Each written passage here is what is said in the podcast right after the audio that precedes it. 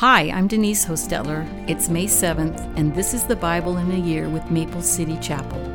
The readings for today are 1 Samuel chapter 1 through chapter 2, verse 21, John chapter 5, verses 1 through 23, Psalms 105, verses 37 through 45, and Proverbs 14, verses 28 and 29. 1 Samuel chapter 1. There was a man named Elkanah who lived in Ramah in the region of Zuph, in the hill country of Ephraim. He was a son of Jeroham, a son of Elihu, son of Tohu, son of Zuph, of Ephraim. Elkanah had two wives, Hannah and Peninnah. Peninnah had children, but Hannah did not. Each year, Elkanah would travel to Shiloh to worship and sacrifice to the Lord of heaven's armies at the tabernacle. The priests of the Lord at that time were the two sons of Eli, Hophni and Phinehas. On the days Elkanah presented his sacrifice, he would give portions of the meat to Peninnah and each of her children. And though he loved Hannah, he would only give her a choice portion because the Lord had given her no children. So Peninnah would taunt Hannah and make fun of her because the Lord had kept her from having children. Year after year it was the same. Peninnah would taunt Hannah as they went to the tabernacle. Each time, Hannah would be reduced to tears and would not even eat. Why are you crying, Hannah? Elkanah would ask. Why aren't you eating? Why be downhearted just because you have no children? You have me. Isn't that better than having ten sons? Once after a sacrificial meal at Shiloh, Hannah got up and went to pray. Eli the priest was sitting at his customary place beside the entrance of the tabernacle. Hannah was in deep anguish, crying bitterly as she prayed to the Lord, and she made this vow O Lord of heaven's armies, if you will look upon my sorrow and answer my prayer and give me a son, then I will give him back to you. He will be yours for his entire lifetime, and as a sign that he has been dedicated to the Lord, his hair will never be cut. As she was praying to the Lord, Eli watched her. Seeing her lips moving, but hearing no sound, he thought she had been drinking. Must you come in here drunk? he demanded. Throw away your wine. Oh, no, sir, she replied. I haven't been drinking wine or anything stronger. But I am very discouraged, and I was pouring out my heart to the Lord. Don't think I am a wicked woman, for I have been praying out of a great anguish and sorrow. In that case, Eli said, Go in peace, and may the God of Israel grant the request that you have asked of him. Oh, thank you, sir, she exclaimed. And then she went back and began to eat again, and she was no longer sad. The entire family got up early the next morning and went to worship the Lord once more. Then they returned home to Ramah. When Elkanah slept with Hannah, the Lord remembered her plea, and in due time she gave birth to a son. She named him Samuel, for she said, I asked the Lord for him. The next year, Elkanah and his family went on their annual trip to offer a sacrifice to the Lord and to keep his vow. But Hannah did not go.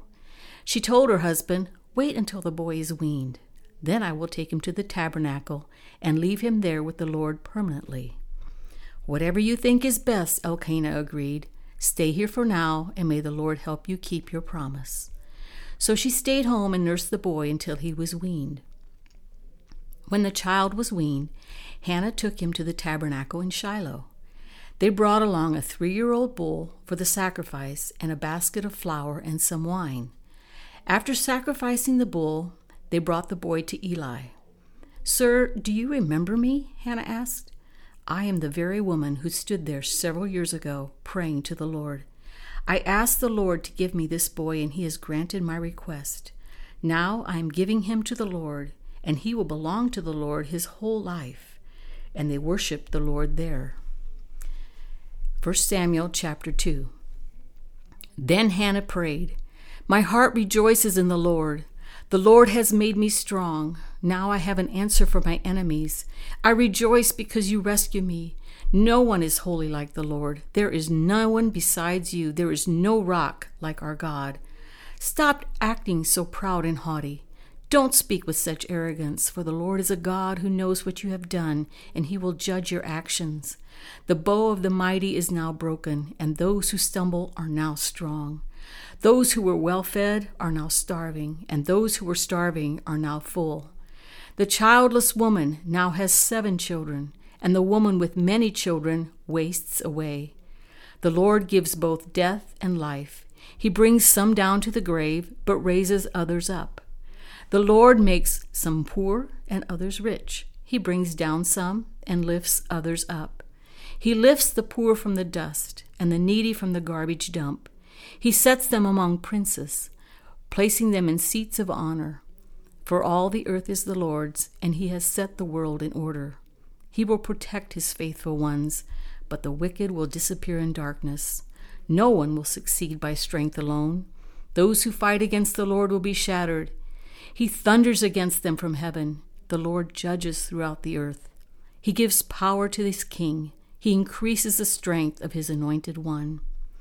Then Elkanah returned home to Ramah without Samuel, and the boys served the Lord by assisting Eli the priest.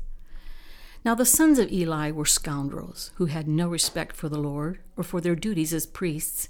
Whenever anyone offered a sacrifice, Eli's sons would send over a servant with a three pronged fork. While the meat of the sacrificed animal was still boiling, the servant would stick the fork into the pot and demand that whatever it brought up be given to Eli's sons. All the Israelites who came to worship at Shiloh were treated this way. Sometimes the servant would even come before the animal's fat had been burned on the altar. He would demand raw meat before it had been boiled so that it could be used for roasting. The man offering the sacrifice might reply, Take as much as you want, but the fat must be burned first. Then the servant would demand, No, give it to me now, or I'll take it by force. So the sin of these young men were very serious in the Lord's eyes, for they were treated the Lord's offerings with contempt. But Samuel, though he was only a boy, served the Lord. He wore a linen garment like that of a priest and each year his mother made a small coat for him and brought it to him when she came with her husband for the sacrifice. Before they returned home, Eli would bless Elkanah and his wife and say, May the Lord give you other children to take the place of this one that she gave to the Lord. And the Lord blessed Hannah, and she conceived and gave birth to three sons and two daughters. Meanwhile, Samuel grew up in the presence of the Lord. John chapter 5, verses 1 through 23. Afterward, Jesus returned to Jerusalem for one of the Jewish holy days. Inside the city, near the sheep gate, was the pool of Bethesda, with five covered porches. Crowds of sick people, blind, lamed, or paralyzed, lay on the porches. One of the men lying there had been sick for 38 years, and when Jesus saw him and knew he had been ill for a long time, he asked him, would you like to get well? I can't, sir, the sick man said, for I have no one to put me into the pool when the water bubbles up. Someone else always gets there ahead of me. Jesus told him, Stand up, pick up your mat, and walk. Instantly the man was healed. He rolled up his sleeping mat and began walking. But this miracle happened on the Sabbath, so the Jewish leaders objected. They said to the man who was cured, You can't work on the Sabbath. The law doesn't allow you to carry that sleeping mat. But he replied, The man who healed me told me to. He said, Pick up your mat and walk. Who said such a thing as that? they demanded. The man didn't know, for Jesus had disappeared into the crowd.